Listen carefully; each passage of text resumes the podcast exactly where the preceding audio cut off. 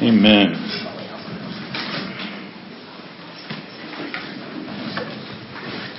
I love the last part of that song.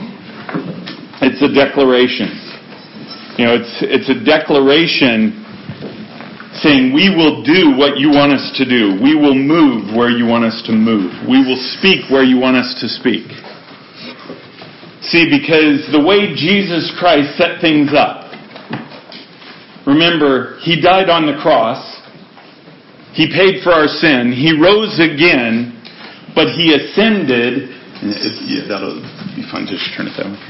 And He ascended to heaven, and He is at the right hand of God. And the way He set things up is to work through His church, work through His body. We're called the body of Christ. We're called the bride of Christ. Right? That's his church. Not just the universal church, but his church that is the ones that have accepted him into their heart as Savior. That believe in the gospel, that believe that he, as the Son of God, came down, died on the cross for our sins, rose from the grave, sits at the right hand of the Father, just what I said. So he works through us to do his will. So there's a little caveat to that. We have to be willing. In order for God to work in our life, we have to be willing to let Him work in our life, right? So I, I love that song because it's, it's a statement, a declaration at the end just saying, I'll do it. I'll do whatever you want me to do, Lord. I will do it. And I trust you in what you're doing. So I, I hope that is your declaration this morning. And I hope that you allow Him to work through you. And not, not just this morning, not just to speak to you, although He'll do that, but I mean throughout the week. You know, to be active and eager to do His will seven days a week, 24 hours a day. It's really extraordinary when a person gives their life over to Jesus Christ and works their best to keep no barriers in that relationship. Yeah, that's really our job as Christians. It's not our job to go out and talk to people. It's not our job to go out and, and do something good for Jesus, makes us feel better. It's our job to seek Him intimately in relationship. And it's our job to make sure nothing comes between that relationship. All the other stuff, that's what's called fruit. Fruit of our lives. Okay? It's, it's the love, joy, peace. All, all the fruits of the Spirit that manifest as we draw close to Him in relationship, right? That's not something we do. That's not something we set out to manifest. The fruit comes when He works through us. That's what this church is. This church is a culmination of a calling and people in it that he uses because they have a relationship with him. And, and that's, that's what's focused on, right? So I want to encourage you about that this morning. Friday night was amazing. I, I know many of you were there. We had a, uh, the fast ended Friday night at midnight. Um, we, we've been on this 40 day fast, right? And so Friday night that ended. I know there's still some of us uh, that, that are going on through Tuesday night. But um, it ended Friday night. We ended it with this. I, I don't want to call it a service. It was kind of, I suppose you'd call it a service, but really it was, it was a time where we all came together. We started at 9 p.m. and we ended a little bit after midnight. And we wanted to pray through and worship through just the last few hours of this fast. And if you, if you were here, you know what I'm talking about, but, but I just want to say the Lord showed up in a powerful way. Just a powerful, powerful way. And I w- I won't go through the whole night and what, what happened, but I will say one thing that was probably the most encouraging thing to me. And, and the Lord spoke, and he, he said many, many things. But one thing He said is, get ready to run.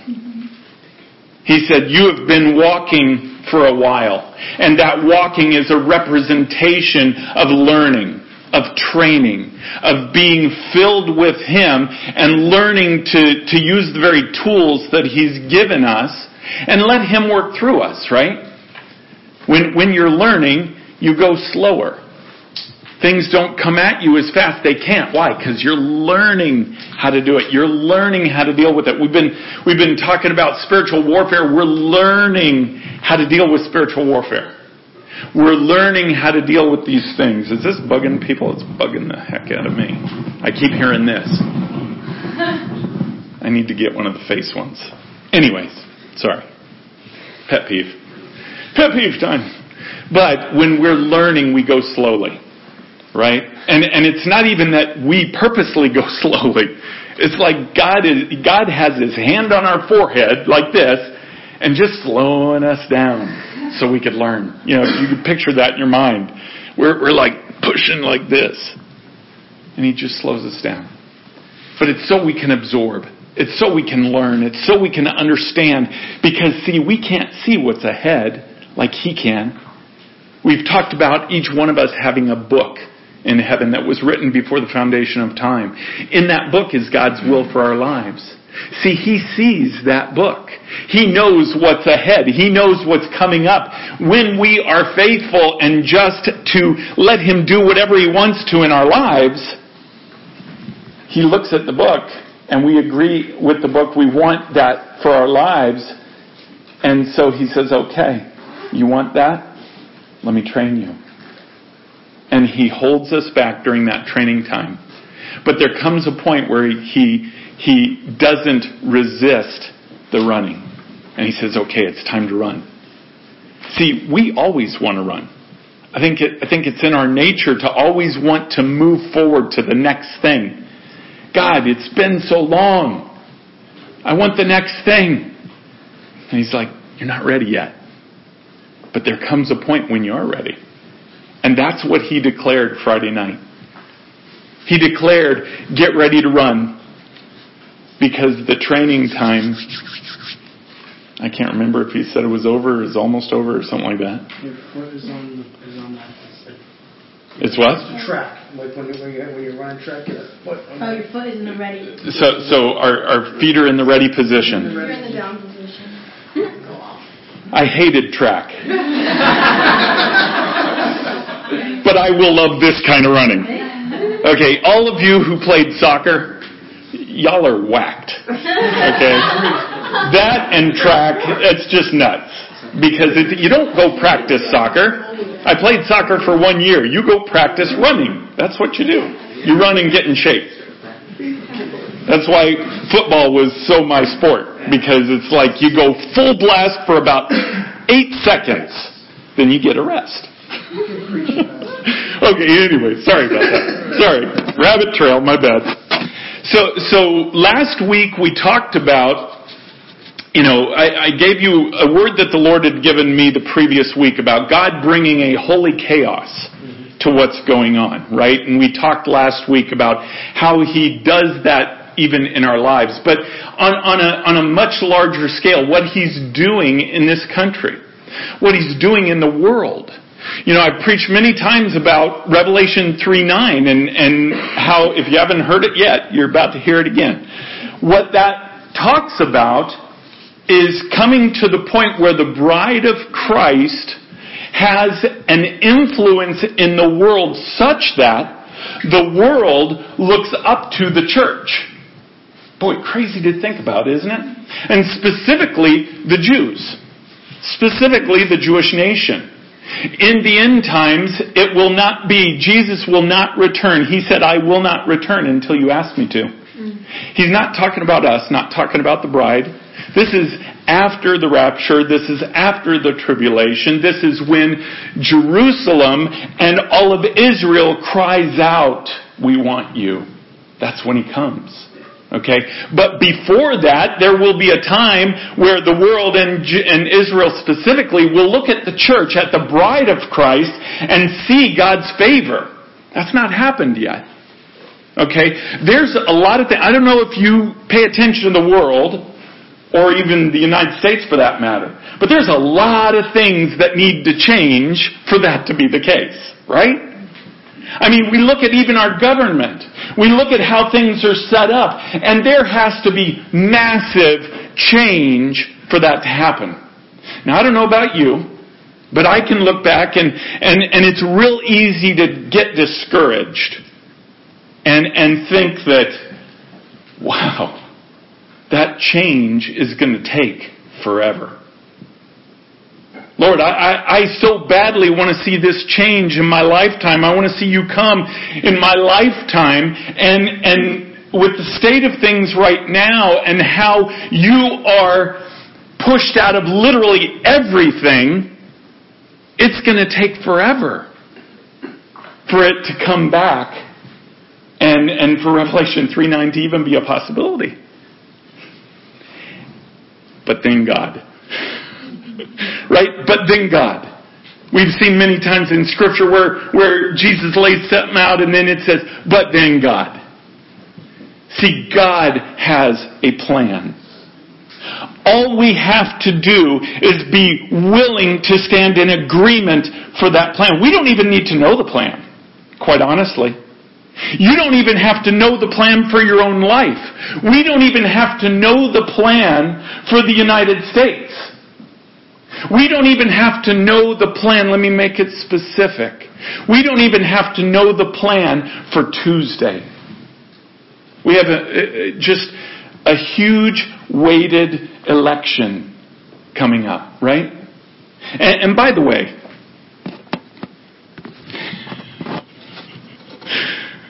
Yes, okay. By the way,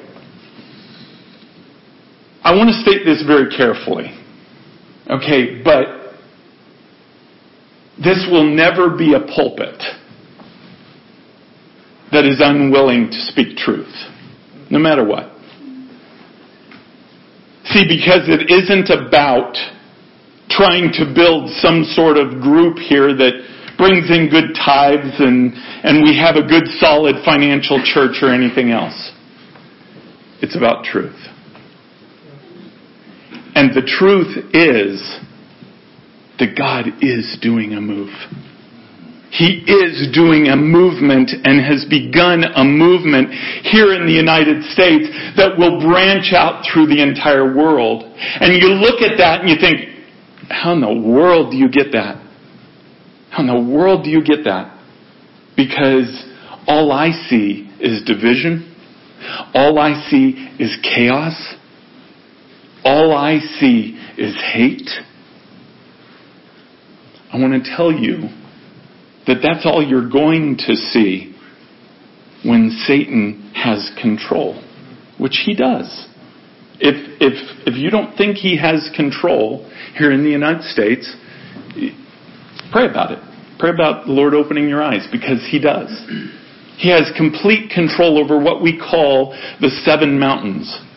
What are the seven mountains? And I, won't go into this except that the seven mountains are areas of influence within society. Okay? And, and it, we're going to go into that here in a few minutes. Okay, but it's important to understand Satan controls those things, but it was never God's desire for him to control those. It was never God's desire for Satan and his influence to control the media, to control Hollywood, to control government. And this one hurts, but to control the church. But he does. He does it through influence. He does it through deception. He does it through us not being willing to stand up and say, God, I want your will.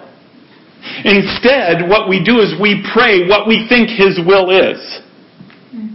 When you go before the courts of heaven, and we've been talking about the courts of heaven, when you go before the courts and you, you go as a witness and you pray, what you are literally doing is standing up before the court of God as a witness, and whatever you are spewing out of your mouth in prayer is what you are laying down as a witness before the court. So when I say, Lord, this is what I want, because I think it's what you want, then we have to be careful. Because sometimes it's not. Sometimes He doesn't let us in on His plans fully. That's why, what's the Bible say? Pray according to my will, right? So we can be safe in everything that we do.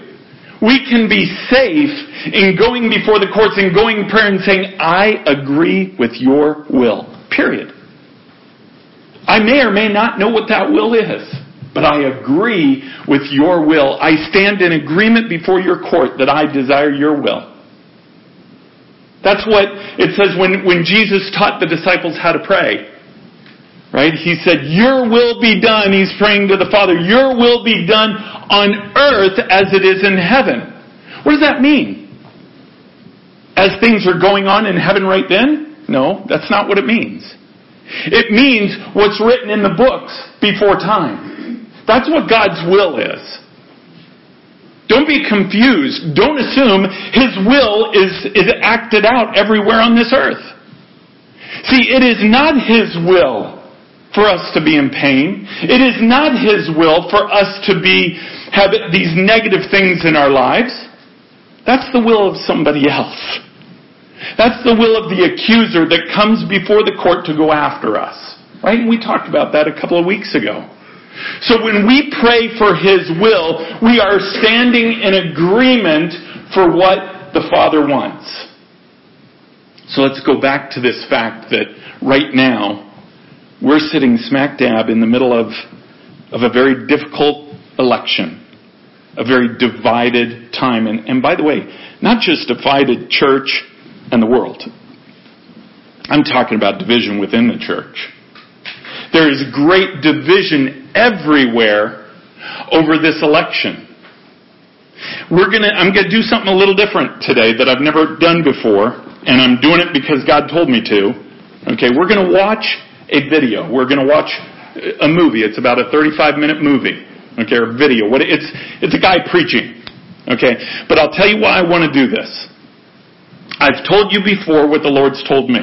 Okay, you you you've heard, and and I am just speaking as Greg Twiddell now. Okay, I've told you my story about what happened to me almost 15 months ago. Okay, it was September, or I'm sorry, August of last year when I was supporting someone else. I was supporting Marco Rubio, and the Lord told me to do something different. He told me to support somebody I did not like at all.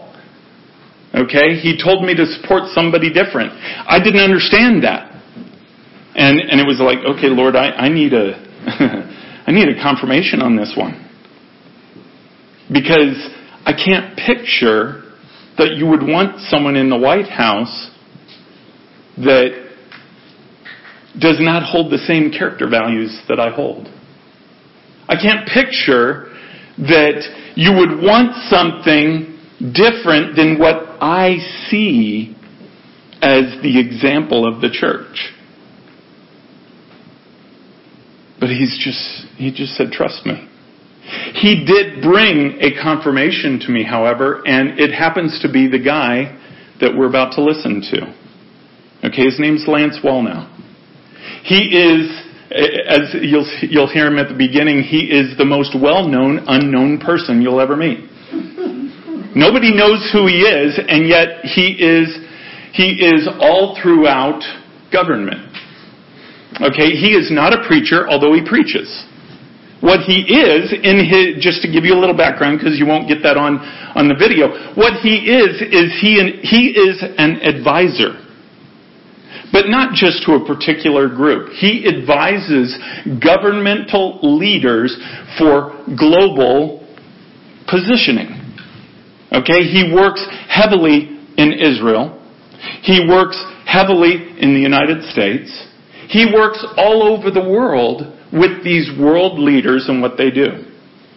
Well, he happened to be at when Alexa and I were ordained, ordained last September, a year ago last September, he happened to be there.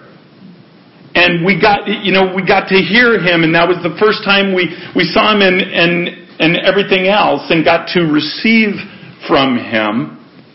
And one of the things that he said was confirmation for me. And I'm not going to take his thunder because he'll, he'll talk about it here, but, but he was asked to be an advisor for Donald Trump. And it was funny because he had the same reaction I did. What? you want what? And so I just, as we begin to watch this, he'll explain the rest of it. But I want to encourage you to understand that the Lord is at work. Okay? I don't want you to look through a lens of what's going on around you. I want you to look through a lens of God, what are you doing? One thing the Lord wanted me to mention last week, and I didn't. And, and uh, this is part of what Lance talks about, but the Lord gave me the name Cyrus as an example of how he uses somebody who doesn't even know the Lord. Cyrus was in, in he was the king of Persia, okay, back in, in the Old Testament. He was a king, a leader, an ungodly man. He was not a believer. He was not an Israelite. And he was used by God. God, 150 years before it happened, 120 years before Cyrus was even born, in Isaiah 45, God called Cyrus his anointed. Not just that I would use him, but his anointed. Okay, here, here you have a person who is not a believer as an anointed what does that mean? Someone who has the hand of God on them to do a work. So what happens? Okay, Persia takes over Babylon. Babylon had Israel as slaves. Cyrus not only freed Israel of their slavery, which God used him to do, but then he, he helped them build the temple, rebuild the, the temple that had been destroyed. He was God's chosen person to help God's people. So look through that lens as we listen to this.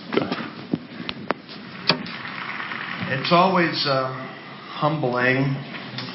My primary way people introduce me uh, is interesting. Most people have never heard of who I am, so I'm the best, probably the most well-known unknown person I know. The uh, calling of God sometimes takes you into public places, but a lot of the action isn't actually in public. A lot of the great activity is hidden away, and it's in unusual places. And I think that uh, I think the next move of God is going to be more a saint's move than a celebrity move. It's going to be made up of uh, people who aren't necessarily well known in earth, but who are well known in heaven.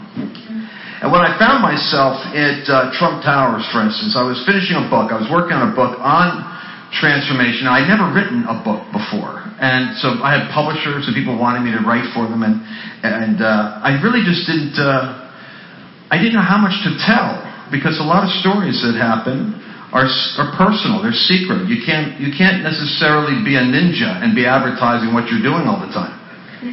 But I felt like. Uh, it was time to write. How is transformation happening? How are nations being affected by the gospel? And how are nations being lost? America is in the challenge of its uh, survival because we really haven't understood the mechanisms of how to shape culture.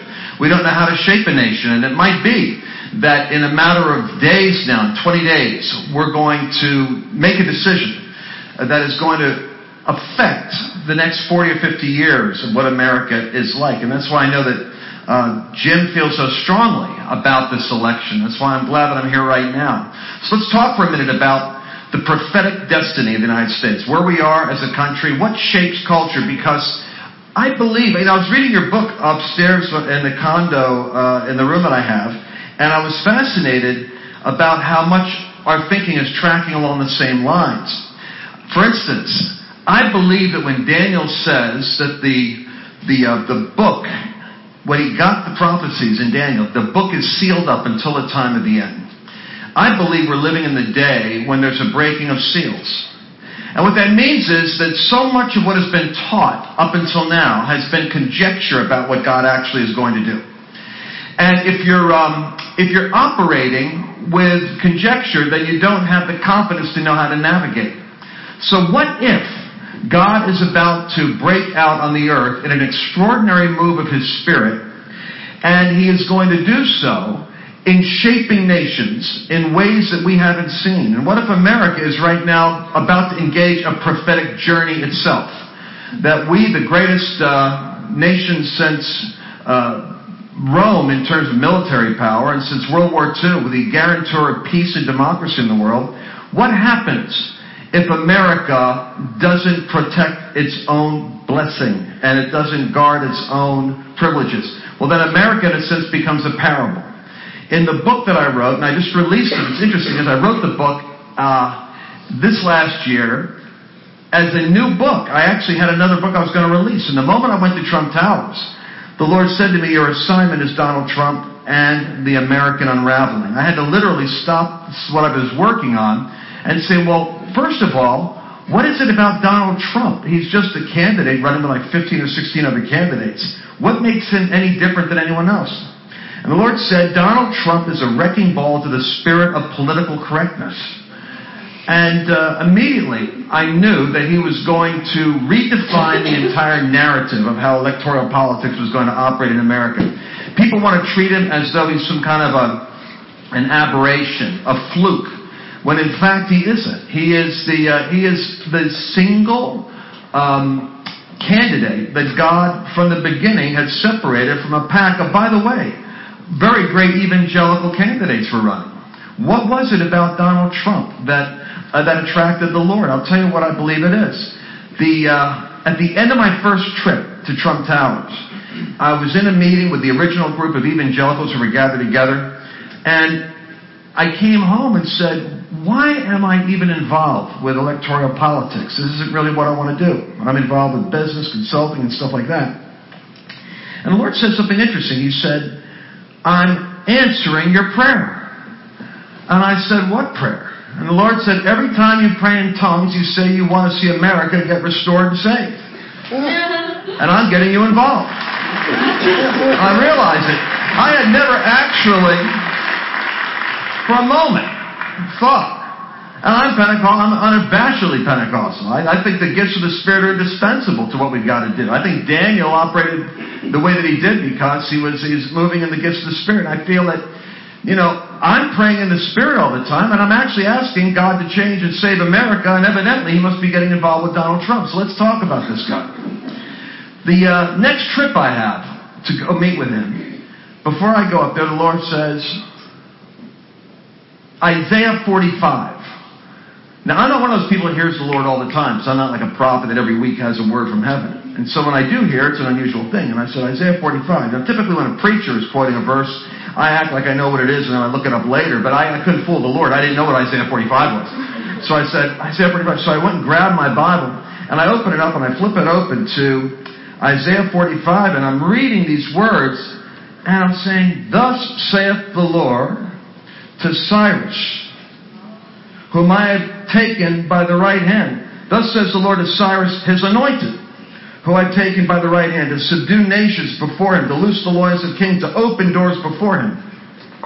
And I thought, Isaiah 45 is the next president, the 45th president. And uh, I go, you know, grab Google and I go, look, well, Barack Obama was uh, 44th president. And I thought, well, but he was reelected. But you see, you maintain the same jersey even if you get reelected. So it's 44 twice. The next president is 45. And I said, oh my gosh. Nobody at that point, when I was hearing that, was thinking that Donald Trump was anointed to be the 45th president, let alone a Cyrus. And so I'm asking the Lord, I'm saying, Cyrus, Cyrus. So I'm, I'm studying Cyrus. Cyrus was prophesied like 100 to 120 years before he was born.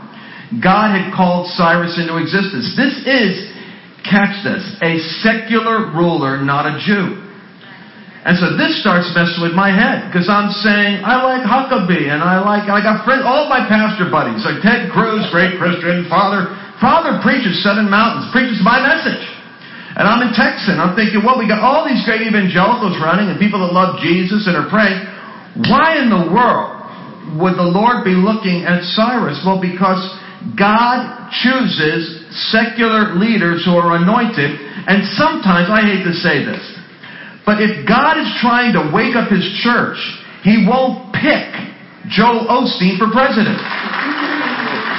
He'll actually, and let's face it, I don't want to say this, but there's like a religious spirit that can even get on the church. Where we're disengaged from culture, we're not engaged with elections, we're, we're, we're self-absorbed and affluent and half ungrateful and not, not guarding the garden that God has given us. And then predators have gotten into this garden and Christians have been, uh, unal- basically, we've been asleep at the switch. I'm telling you, tonight, I encourage you, and tomorrow, think about that you haven't been crazy, Jim. What you've been thinking is crazy. I think there is a seal being broken right now that God is releasing. God's using your platform in this ministry to help articulate a whole new dynamic for the church engaging the battle for nations.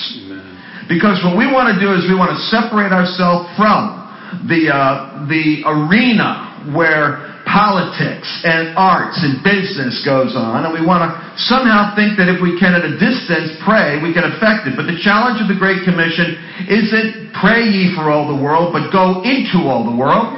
And while we've gone into nations, what we haven't done is got into the systems that are in the nations. Just being in a nation doesn't change a nation. You actually have to engage the culture. So uh, I'm looking at the Cyrus thing and I'm saying, this is going to go down like a rat sandwich because most of my friends are. Uh, we've got we've got Ted Cruz and Huckabee and uh, Dr. Ben Carson. I got friends after friends, and I'm saying, watch Donald Trump. You know why? Because as I'm reading Isaiah 45, it says, "I have anointed you, though you have not known me." And so the first thing every evangelical wants to do when I'm with them and we're at a meeting with Trump is, well, is he saved? Is he born again? Try to get him to, try to, get him to talk our language and, and give us an assurance that he knows Jesus. And I'm stopping and thinking about this, and I'm saying, well, wait a second. In history, when God anointed Winston Churchill to deal with Hitler, nobody in their right mind today turns around and says, well, the Lord should have used somebody else. He wasn't exactly a good Christian his cigar smoking, watered down scotch drinking ways. Well, that happened to Ben the Cyrus got anointed to deal with Adolf Hitler. And curiously enough, Winston Churchill was the answer to the prayers of his generation. And when he dealt with Hitler, better than even some of the evangelicals who were alive at that time, what did Churchill say? This is a battle for Christian civilization. Donald Trump understands something. Even as somebody who I'm told he's prayed accepted the Lord, to me it's irrelevant whether right at this point in time, whether or not he has uh, has said a prayer that matches my playbook for what he needs to be. If he's anointed like a Lincoln for a crisis, if he's anointed like Churchill for a crisis, if he's anointed like Reagan, I'll work with him later because he loves evangelicals and is surrounded by them. Does that make sense? Trump gets the fact that the Christian narrative, the narrative of faith, that he's saying, make America great again. As he started out the journey, that was his language. What most people miss is that during the journey, he began to get closer and closer to evangelicals, and he loved Pentecostals. He doesn't quite know the difference between an evangelical and a Pentecostal, but he loves the ones that are spirit filled because they're the ones he can listen to and, get, and gets excited when they're talking. So, I'm telling the truth. He listens in a room. Like anyone who's Pentecostal, they start talking, he's slapping the table going, I didn't know that, I didn't know that. And he's like, he's like at a camp meeting for the first time. But the, um, but he gets the fact that Christianity is one of the lost um, narratives that shaped and made America great. And he has banked and bet more on the church and expects more from Christians in shaping America's future than even the church expects from itself. From the beginning, I could understand that. I said, why is he. The, the thing about Trump that fascinates me, the reason why he's perfect for chaos, is because before the terrorist events happened in Brussels, Belgium, he said, Brussels is no longer the same. It's not the same place it used to be. For two weeks, the media beat up on him and said, what kind of a statesman insults another country? And then the terrorism happened, and you have 100 people, 120 people gunned down in restaurants. Everybody's talking about terrorism in, in, in uh, Brussels. He had called it out two weeks before it happened. while he's opening up a Trump uh, hotel in Scotland, he says the Brexit vote is going to go this way. Five points uh, against Brexit, uh, British exiting from uh, the European Union. Trump called it. He said they're going to do it. What's amazing about Trump is he has a prophetic intuition. Similar to Churchill. Churchill was pushed out of politics. People forget this. Because his narrative for the future was what they call too dark, too gloomy, too dystopian. It's the same words they used to describe Donald Trump's speech at the Republican National Convention. Too dark, too gloomy. The fact is, if you are prophetic and can see what's coming in the future, you're not being dark and gloomy. You're actually being enlightened because the person who knows what's coming knows what to do when it shows up. So, uh, so I began, I began to look at this and, and, and made my notes about it. And then I felt like, you know what? Uh, all right. So I wrote the book, The Chaos Candidate. Chaos Candidate and the, and the American Unraveling. I wrote it. What's weird about it is I just released it a week ago. And it's already an Amazon bestseller, which is kind of weird. And I did it in Jerusalem. I'm part Jewish, so I'm down in Jerusalem. My family bloodline are Cohens. We were the Levites. We were a team. So you got a tongue talking Levite here with you tonight. and uh, and while I'm there, I'm thinking, why in the world did I commit like 10 days to being in Israel at an election time? If anything, I should be in the United States right now. And I was praying with uh, intercessor Tom Hess, a friend of mine. He goes, the word of the Lord can go forth from Jerusalem to the ends of the earth. So while I was there, I launched the book on the, during the Feast of Trumpets. I said, it's Donald Trump during the Feast of Trumpets. If the Lord's in it, it'll go. Boom, it went. Then from a hotel, after the infamous um, 2005 uh, audio clip came out, i got let, let's get real here. Let's talk about this stuff. So I'm down there and I'm working with diplomats because I do training with government people. And I'm dealing with diplomats and I'm so upset watching how this 11 year old incident is being brought up because you know this has been like an assassin's bullet ready to shoot. And the American media is going to already hit this thing as though it happened last week. Forget a decade and a half ago what's going on with the guy's life. So I looked at them and said, What can I do? I'm in Jerusalem. The Lord says, Make a video. Just make a video. So I go to my room. This is crazy. I do a video from Jerusalem, launched a book from Jerusalem. The video goes almost like 3.8 to 4 million viewers watch the video. So that's probably the one that got circulated to you. And I said, you know what? You could literally be at, in Jerusalem or any, as long as you're where God called you to be, you can touch the world from where you are. That's what you're doing here. You're touching the world from right where you are, right here. So as the, uh, as, as, and here's what I said in the video, because I'm convinced of this. In the book, I hit uh, the three chapters of Trump's life, and when I was dealing with an editor, the editor said, hey, "You know, you need to, you need to, you know, remove stuff." And I thought, I don't know what to remove. I want to leave some of this in because I think it's important. There are three chapters in Trump's life. Chapter one, where he's growing up and learning how to be a billionaire. Chapter two, where he's the playboy billionaire trying to figure out what he's going to do with his life. Chapter three, which happens around 2005, 2006, when he decides that there's seeds of destruction. These are the quotes. He doesn't drink, he doesn't do drugs, he doesn't smoke because he saw his brother Freddie die of alcoholism. So he has no vices, but he is a notorious woman's man in New York. Now, this is the interesting thing. Know this.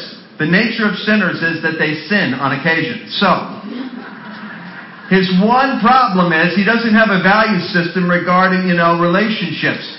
But he deals with it in 2005. At the time when this comes out, he made a decision. This is the irony of it, how the devil works. That he was going to get married and that he wasn't going to be known as somebody who couldn't be stable in marriage. He'd be a committed husband and focus the next decade on being an extraordinary father so that his children are raised properly. Now he can't articulate that because oh, it takes a Christian to sit back and go, here's the chapters of your life message.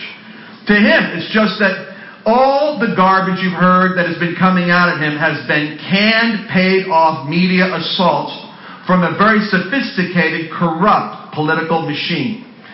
He made the shift in 2006, has been, that's why his wife says that's not who he is. That's him talking, but that's not the man I'm married to because they had a serious discussion about what kind of married life they were going to have. So you've got a man committed to his wife, committed to his family for 10 years, has been wrestling with this sense of destiny about being an executive in the Oval Office and decides that he's going to put everything on the line in order to, in order to serve that calling. Now here's the challenge. He is the chaos candidate because he's the only guy with the prophetic acumen perfectly suitable for the chaos of where America's going. Because where America's going is into shaking. What you want is that, as I said with Churchill, Churchill's out of office because he was saying, he was predicting chaos, he was predicting the threat of Hitler. Nobody wanted to hear it until Poland, until Hitler arose, and they realized the only guy who called this thing right was Churchill. And then they, then they literally drafted him into the prime ministry. Trump is built intuitively for the battle that's about to unfold. He knows that the evangelical church and the local church and Christians in general are the backbone to the stabilizing of the American culture. He knows that in whatever crisis comes, there is a, that the, the American people can make it through, but it's going to require faith and it's going to require community. On the other side of that agenda, what you have, I'm sorry to say, is um, in, in the other party is a machine that is ideologically driven. It isn't driven by the ability to adapt to issues or time. It's driven by its own internal agenda. That means that when I'm dealing with Africa right now, the number one problem that world leaders have with the United States is that we used to colonize nations years ago um, by, by uh, or England particularly did this, by subjugating and then developing business, such as in India and parts of Africa and Sierra Leone, where England actually built this global empire and then had to uncouple itself. And nations around the world said, well, you colonized us. America actually never did colonize. What we did was we did trade. But what America's doing now, which is so unusual, and liberals are all complaining about America's sordid past taking over nations, we're tying financial aid into all the nations of the earth that depend on us to their agreement to package and include our homosexual values with the finances. In other words, we are discipling nations with, our, with a perverse religious agenda through government power. And so, basically, if you were God, what would you do with a country that has the enormous influence the United States has and it's reverse discipling democracies globally? Where Trump comes in, you have the wrecking ball to the whole agenda that has been going on for the last uh, 10, 15, 20 years. You have somebody that actually is capable of prophetically navigating in the chaos because he's actually built for chaos. That's what's fascinating about him. But I want to take five minutes now to show you guys how cultures shape. Because if you're like me, you'll say, How did this happen, Lord? How did, how did America go from being the land it once was to the land it is now? And it's not a complicated subject um, if you have a picture. Sometimes a picture can just increase your IQ on something like 20 points just by looking at it. Satan shapes nations, remember this, by deceiving. He has to get access to the mind. Satan has to shape the mind. So the number one power of the devil over nations is called deception. The enemy seeks to deceive. How does how do nations get discipled? Why are nations important to, even as a subject? We tend to look at souls, and I'm going to challenge you on something. We look at souls as the primary end time harvest. I'm going to suggest to you one of the updates that God wants to give us is that we're not just fighting for souls, we're fighting for nations. Because when you fight for souls, you accidentally surrender your culture and yield your nation. Hmm. And then if you lose your nation, you're going to find it hard again to be able to have a harvest. So when we think about nations, the Great Commission is go, make disciples, right? Of nations. In the end, Jesus comes back. There are two kinds of nations, two kinds of harvests goat nations and sheep nations. Now, think about this. Because for years, I'm looking at the end time harvest of souls. Let's bump it up to where the Father wants us to go.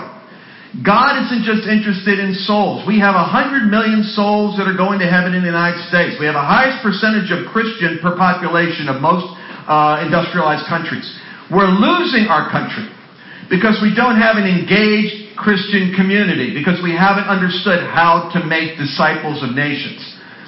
But uh, since 1948, there have been some 100 democracies, about 120 t- uh, potentially, but let's just say that there are 100 democracies that are out there. That's 100 nations since 1948 that have become like Israel. Consider Israel the fig tree nation. Jesus said, look at the fig tree, consider the fig tree, and then all the trees. All the trees refer to all the democracies that came about when Israel became the first democratic nation in the Middle East. Democracy is important because democracy gives you the freedom to preach, the freedom to gather, the freedom to worship. Those are fundamental freedoms that God wants for the gospel to be able to influence culture. And so therefore, America is the guarantor of democracies. Why this election is so important isn't just about us.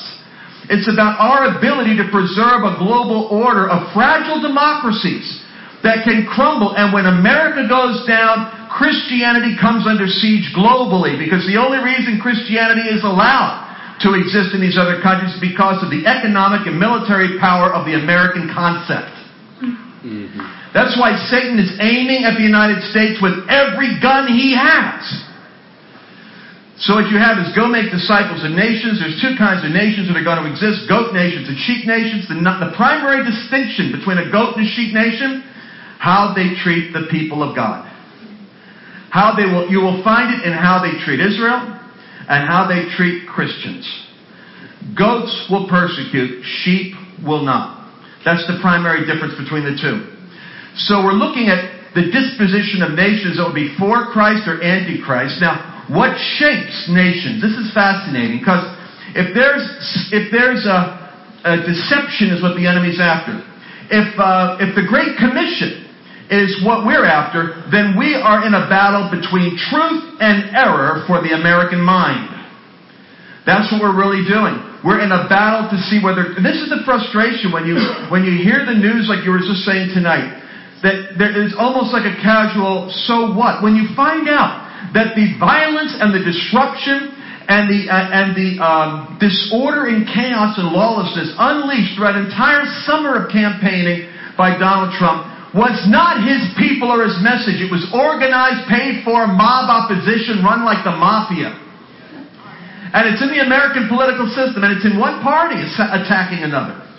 And there was not a whimper out of Washington regarding pointing a finger. I was stunned at the indifference of uh, politicians, even Republican politicians, as to what was going on.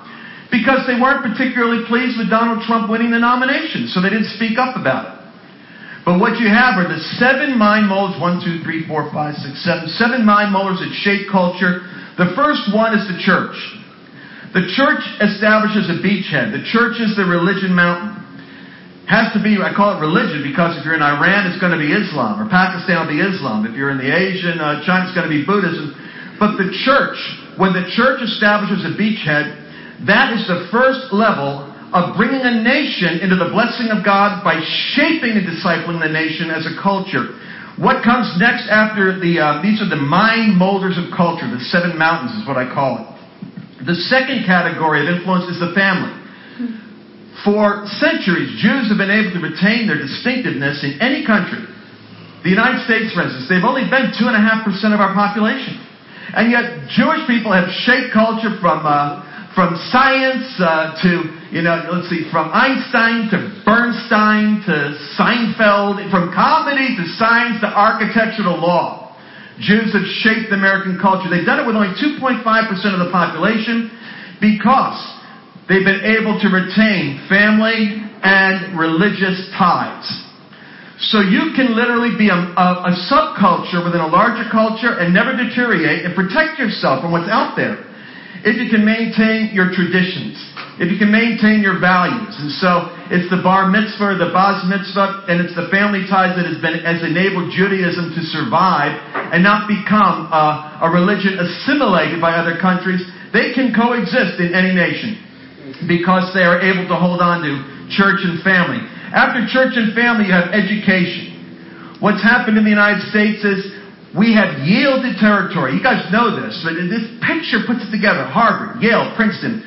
Christian universities and schools for the training of men and women of God. You can't even be a Christian on the campus hardly in those places anymore. I know I was protested and I just showed up to do one speech at Harvard. Because if you surrender these territories, here's what Jesus said. If a house is swept clean but not filled, it becomes seven times worse. Amen. And what's happening in America is there are seven institutional houses. Christianity once swept clean, but we didn't occupy it, and now we're watching in the place of Christianity a hostile takeover against Christians. Education, from from uh, kindergarten all the way to uh, to college. Uh, the laws that are shaped by the courts come from the government. So you've got government and you've got laws right there in the middle. Media, we've just found out. What a powerful and dangerous thing it is when the press, that is supposed to be the instrument of telling the truth on something, becomes the ideologic instrument of a political party. So now you have media, laws and government, education, shaping the American narrative. And then you bring in arts and entertainment. So this would be everything from sports to, uh, to movies to fill the place. And this is the other insidious thing about what's happening in America.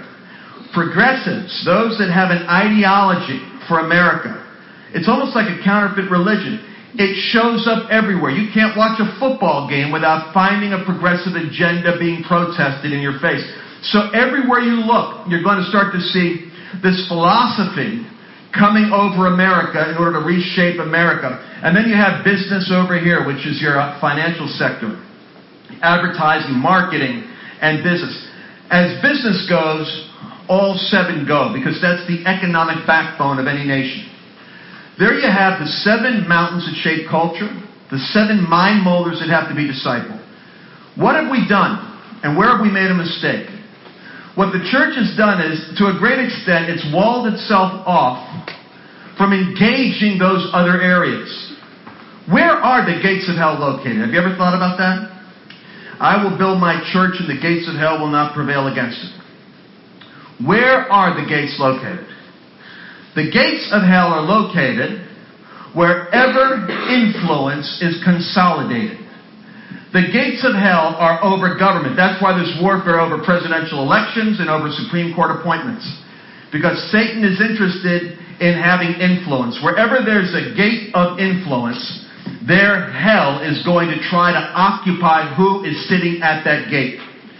Do you remember what uh, the devil said to Jesus in Luke chapter 4 when he tempted him in the wilderness? He said, He showed him all the kingdoms of the world in a moment of time. And he said, All this has been given to me. And I give it to whom I will. That's a fascinating statement. That means that the devil takes an intense interest in who is occupying world kingdoms, who are sitting at the seat, who are sitting at the gates of influence. I suggest to you that the gates over government, the gates over media, the gates over arts, the gates over business, education, your communities, and even in the church, Satan is intensely interested in who has influence at those gates, and if it's up to him, he will plant people that will be subversive at the location of those gates. See how that works? So what does a Donald Trump do? Well, basically what Donald Trump does, where you have a rigged game, where you have a system where big business is collaborating with government, and you've got your academia and your media all lined up, and it's one incestuous relationship kind of moving along with one idea or agenda. A wrecking ball is something that comes in that has no prior commitment to anyone other than the best interest of the country itself. That's why he's a threat. That's why he is an institutional adversary. Because he's not in anybody's pocket. He has no previous agreement to anyone except issue by issue what's in the best interest of the country as a whole. So when I started looking at this, I said, well, wait a second. Remember where Jesus talked about the tares and the wheat? Now, this is a fascinating distinction. Jesus said that, uh, taught the parable to the public, and then he tells his disciples in private. Here's the interpretation. While men slept, an enemy came and planted tares. Where? Where the wheat was. I want to suggest to you that every place where God has a potential harvest, Satan will attempt to plant people to disrupt the harvest. Satan plants people. That's the parable of the tares. An angel's jobs are to uproot people who are lawless, who are influencing the culture. Now put that put that parable of the tares with this template. What does it tell you? Satan will seek to plant people at the top of institutional influence in every sphere that can shape the culture of a nation. Our job from now on is not just to intercede, but to be the church that actually shows up at the gates of influence. Now think about that. I will build my church. Fascinating word. Jesus said, I will build my church. The translation of that is ecclesia or ecclesia, depending on how you pronounce it. I will build my church. Jesus didn't choose the word synagogue. He didn't choose the word temple. He didn't use a Hebrew word. He reached into Greek culture and Roman culture, and did something very radical as a rabbi. He said, I will build my governmental assembly. The word ecclesia is the word for called out citizens of a government. He's literally saying, I've got a movement where I'm going to call out my ecclesia or governing people. I will call them out from darkness into the kingdom and I'll position them so that they are where the gates of hell are located. I will build my church and the gates of hell will not prevail against. We're called to go where the gates are. That's why the fact that you've got a vice president like Mike Pence and a, an evangelical surrounding Donald Trump at the level that he's got right now, I'm telling you, his staff, the number one advisors, even the people that are the political advisors, they're flying under the radar of the Democrats. They didn't even realize they're born again former staff members from Ted Cruz that are advising his candidacy. Now, here's the challenge. Even Christian leadership can't get its head clear on what's going on. It's one of those bizarre things. 67% of evangelicals are saying that they're, uh, that they're clear headed about uh, supporting a guy like Trump. What's shocking is 40% of pastors are still undecided and struggling on what they're doing. That tells me 40% of the church is being improperly led. 40% of the church is being improperly led.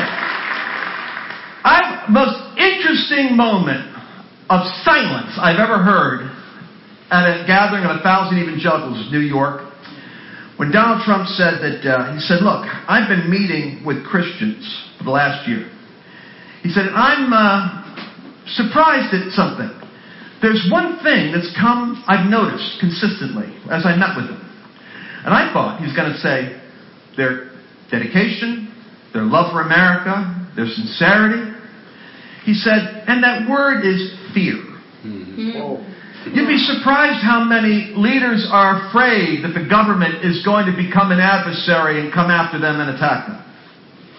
He said, I propose that, he said, from my window, I could point out on Fifth Avenue, and any nut can get a soapbox and spout off whatever they want, except for one category of profession, and that's preachers. Mm. He said, people that have the Word of God aren't allowed to get on the soapbox and say anything. He said, how did that happen? That's right. He said, I propose that we repeal the Johnson Amendment that puts a gag order on the church and let the church have a voice. now, what you're doing is what I thought would happen. Silence. Not a single. I mean, I would have done it, but it would have looked ridiculous. It would have been one person. So it's like, what?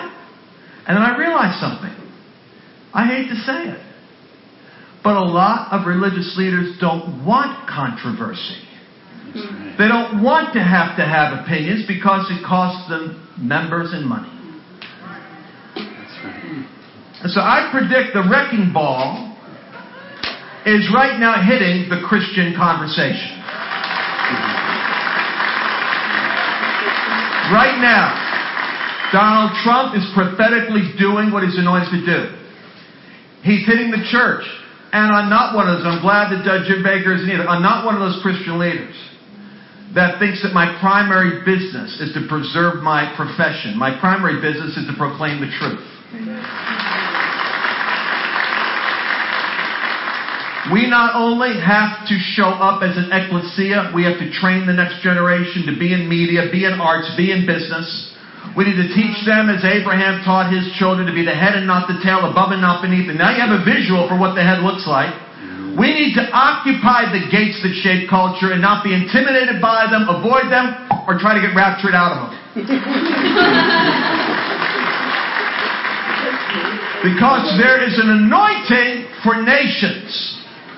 And I prophesy that there are angels already set to give Jesus the labor and travail of his soul. When he came out of the tomb, Psalm 2, the first thing the Father said to him was, Ask of me, and I'll give you nations for your inheritance. This is the great unpreached sermon of the resurrection. Jesus wasn't promised souls, he already had them. He has that which the Father's given him. John 17, that those whom you have given me, I pray not for the world, but for those whom you have given me. So he never prayed for the world. After his resurrection, the Father said, You did right, son. You focused on the treasure in the field, but now I've got plans for that field. I want nations for the inheritance. You have nations coming to you. And so Jesus, before he returns, is going to have nations. And trust me, those nations are going to be taken one mountain at a time, just like the ites had to be taken by the children of Israel when they crossed into the promised land. And God is not coming back until he has the victorious people with real estate that they possess. God bless you. Amen. Amen. You know, what he said at the end goes along with Revelation 3, verse 9, right? What, what I had said earlier. you want to hear it again? Yeah, okay. But it, it, yeah. it, it goes along with the fact that, that when Jesus sat down at the right hand of the Father, what did he just say? It says in the Bible that sit there until I bring your enemies, you know, as your footstool. Bring these nations as your footstool. They will come in alignment. They will come under the influence of, if you will. So, so rest assured, this is an important time to do one thing. Stand in agreement with Jesus Christ over His will. Over His will. Not our agenda, but His will. And, and that's one thing, you know, when, when I, I prayed and I asked Him, Lord, and a group of us did, how, how are we to pray for this election? Should, should we pray for, because I've shared with you before what, what God said to us about what's going to happen and all that. Should we pray for this to happen? Should we pray protection maybe over him and his family and this and that? He said, no. Pray for my will. Mm-hmm. Pray and stand in agreement for my will. The very thing that it says for us to do in the Word of God, to stand in agreement with Jesus Christ for His will. It's really simple. God makes it really simple. And if you're confused as to what to do when you get into the voting booth, stand in agreement with His will. Just ask Him. He'll tell you. Don't be confused. Don't be afraid. Don't avoid voting. But just ask Him. He will show you. Because His agenda is bigger than us. His plan is bigger than us. Bigger than the individual. Why? Because He's got a lot to accomplish for His Son. Before His Son can come back, He's got a literal turnaround of this world. Do, you grasp that? See, it's got to start. At some point, it's got to start. So stand in agreement that we want your perfect will, Father. And we want your will only. Let's pray. Heavenly Father, we worship you. We praise you. We thank you for who you are, God. We thank you for your love. We thank you for your investment in us. We thank you, God, that we can turn to you even when we don't have an answer. And we can proclaim to stand in agreement with your will, what you have written down in your books. Well, Father, you have a book for this nation. This nation was dedicated to you long before we were even a nation. The very first forms of government that were brought here with William Penn was set apart as a government that sought you. So the very original dedications, Father, we're desiring your will. We stand here right now in agreement as witnesses before your court that we say yes to your will. Yes to what you've written in the book for our lives. Yes to what you've written in your book of nations for this country. We say yes. We agree in wanting your will. Father, I pray that you work in our lives this morning because it all falls back to our intimacy with you and how we seek you in relationship. See, we don't have to be overwhelmed by what's spinning around us and the seemed chaos that's around us. Just have to seek you. As you've said in Matthew 6:33, seek your righteousness, seek the intimacy of relationship with you. And we trust you, Lord. Thank you so much in Jesus name. Amen. I want to say one last thing before Alexis comes because I, I meant to say this before, but you, you heard a few of the things that Lance talked about on that video were things that I had said. I, I want to encourage you to understand that, you know, the word that the Lord gave me in terms of God is bringing a holy chaos, that wasn't something because I watched this video. I didn't see the video until a week after that. Okay? And, and why I wanted to show this this morning, why I felt the Lord wanted to show this was these were confirmations of something that the Lord had spoken to me about and has spoken to many people about. So trust in what He's telling you. Trust in what He's, He, He, He wants to do in your life. If you're confused about this, ask Him and He'll show you.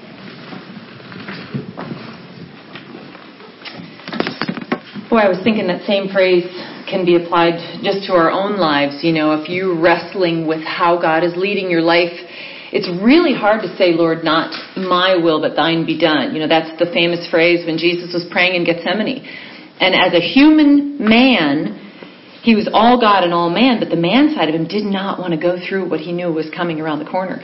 How many times have we wrestled with that in our own lives? We may be wrestling with that for our nation, but have you ever wrestled with that, with knowing that the Lord is leading you to draw closer to Him, to take another step toward Him, like that song Oceans compels us to do, and yet all of a sudden you're thinking, yeah, but but I just got this this great job, and the hours are on Sunday, and you know, but I just got you know this opportunity, or I just got into this relationship, and and you and you're conflicted. Are we willing to lay down our own desires when we know that the Lord is leading us? Or do we just say, well, that's really not what God is saying? Because He just wouldn't do that. You know, He wouldn't, He wouldn't mess up this opportunity. Is that truth? Or do we try to fit God into a box that we want Him to be in? So really, it applies in so many levels. It applies for how we look at things with our with our nation, with our families, but personally as well. Can we? That's probably one of the hardest phrases to, to say. Is not my will, but thine be done. Lord, I am in agreement with you with whatever the path is.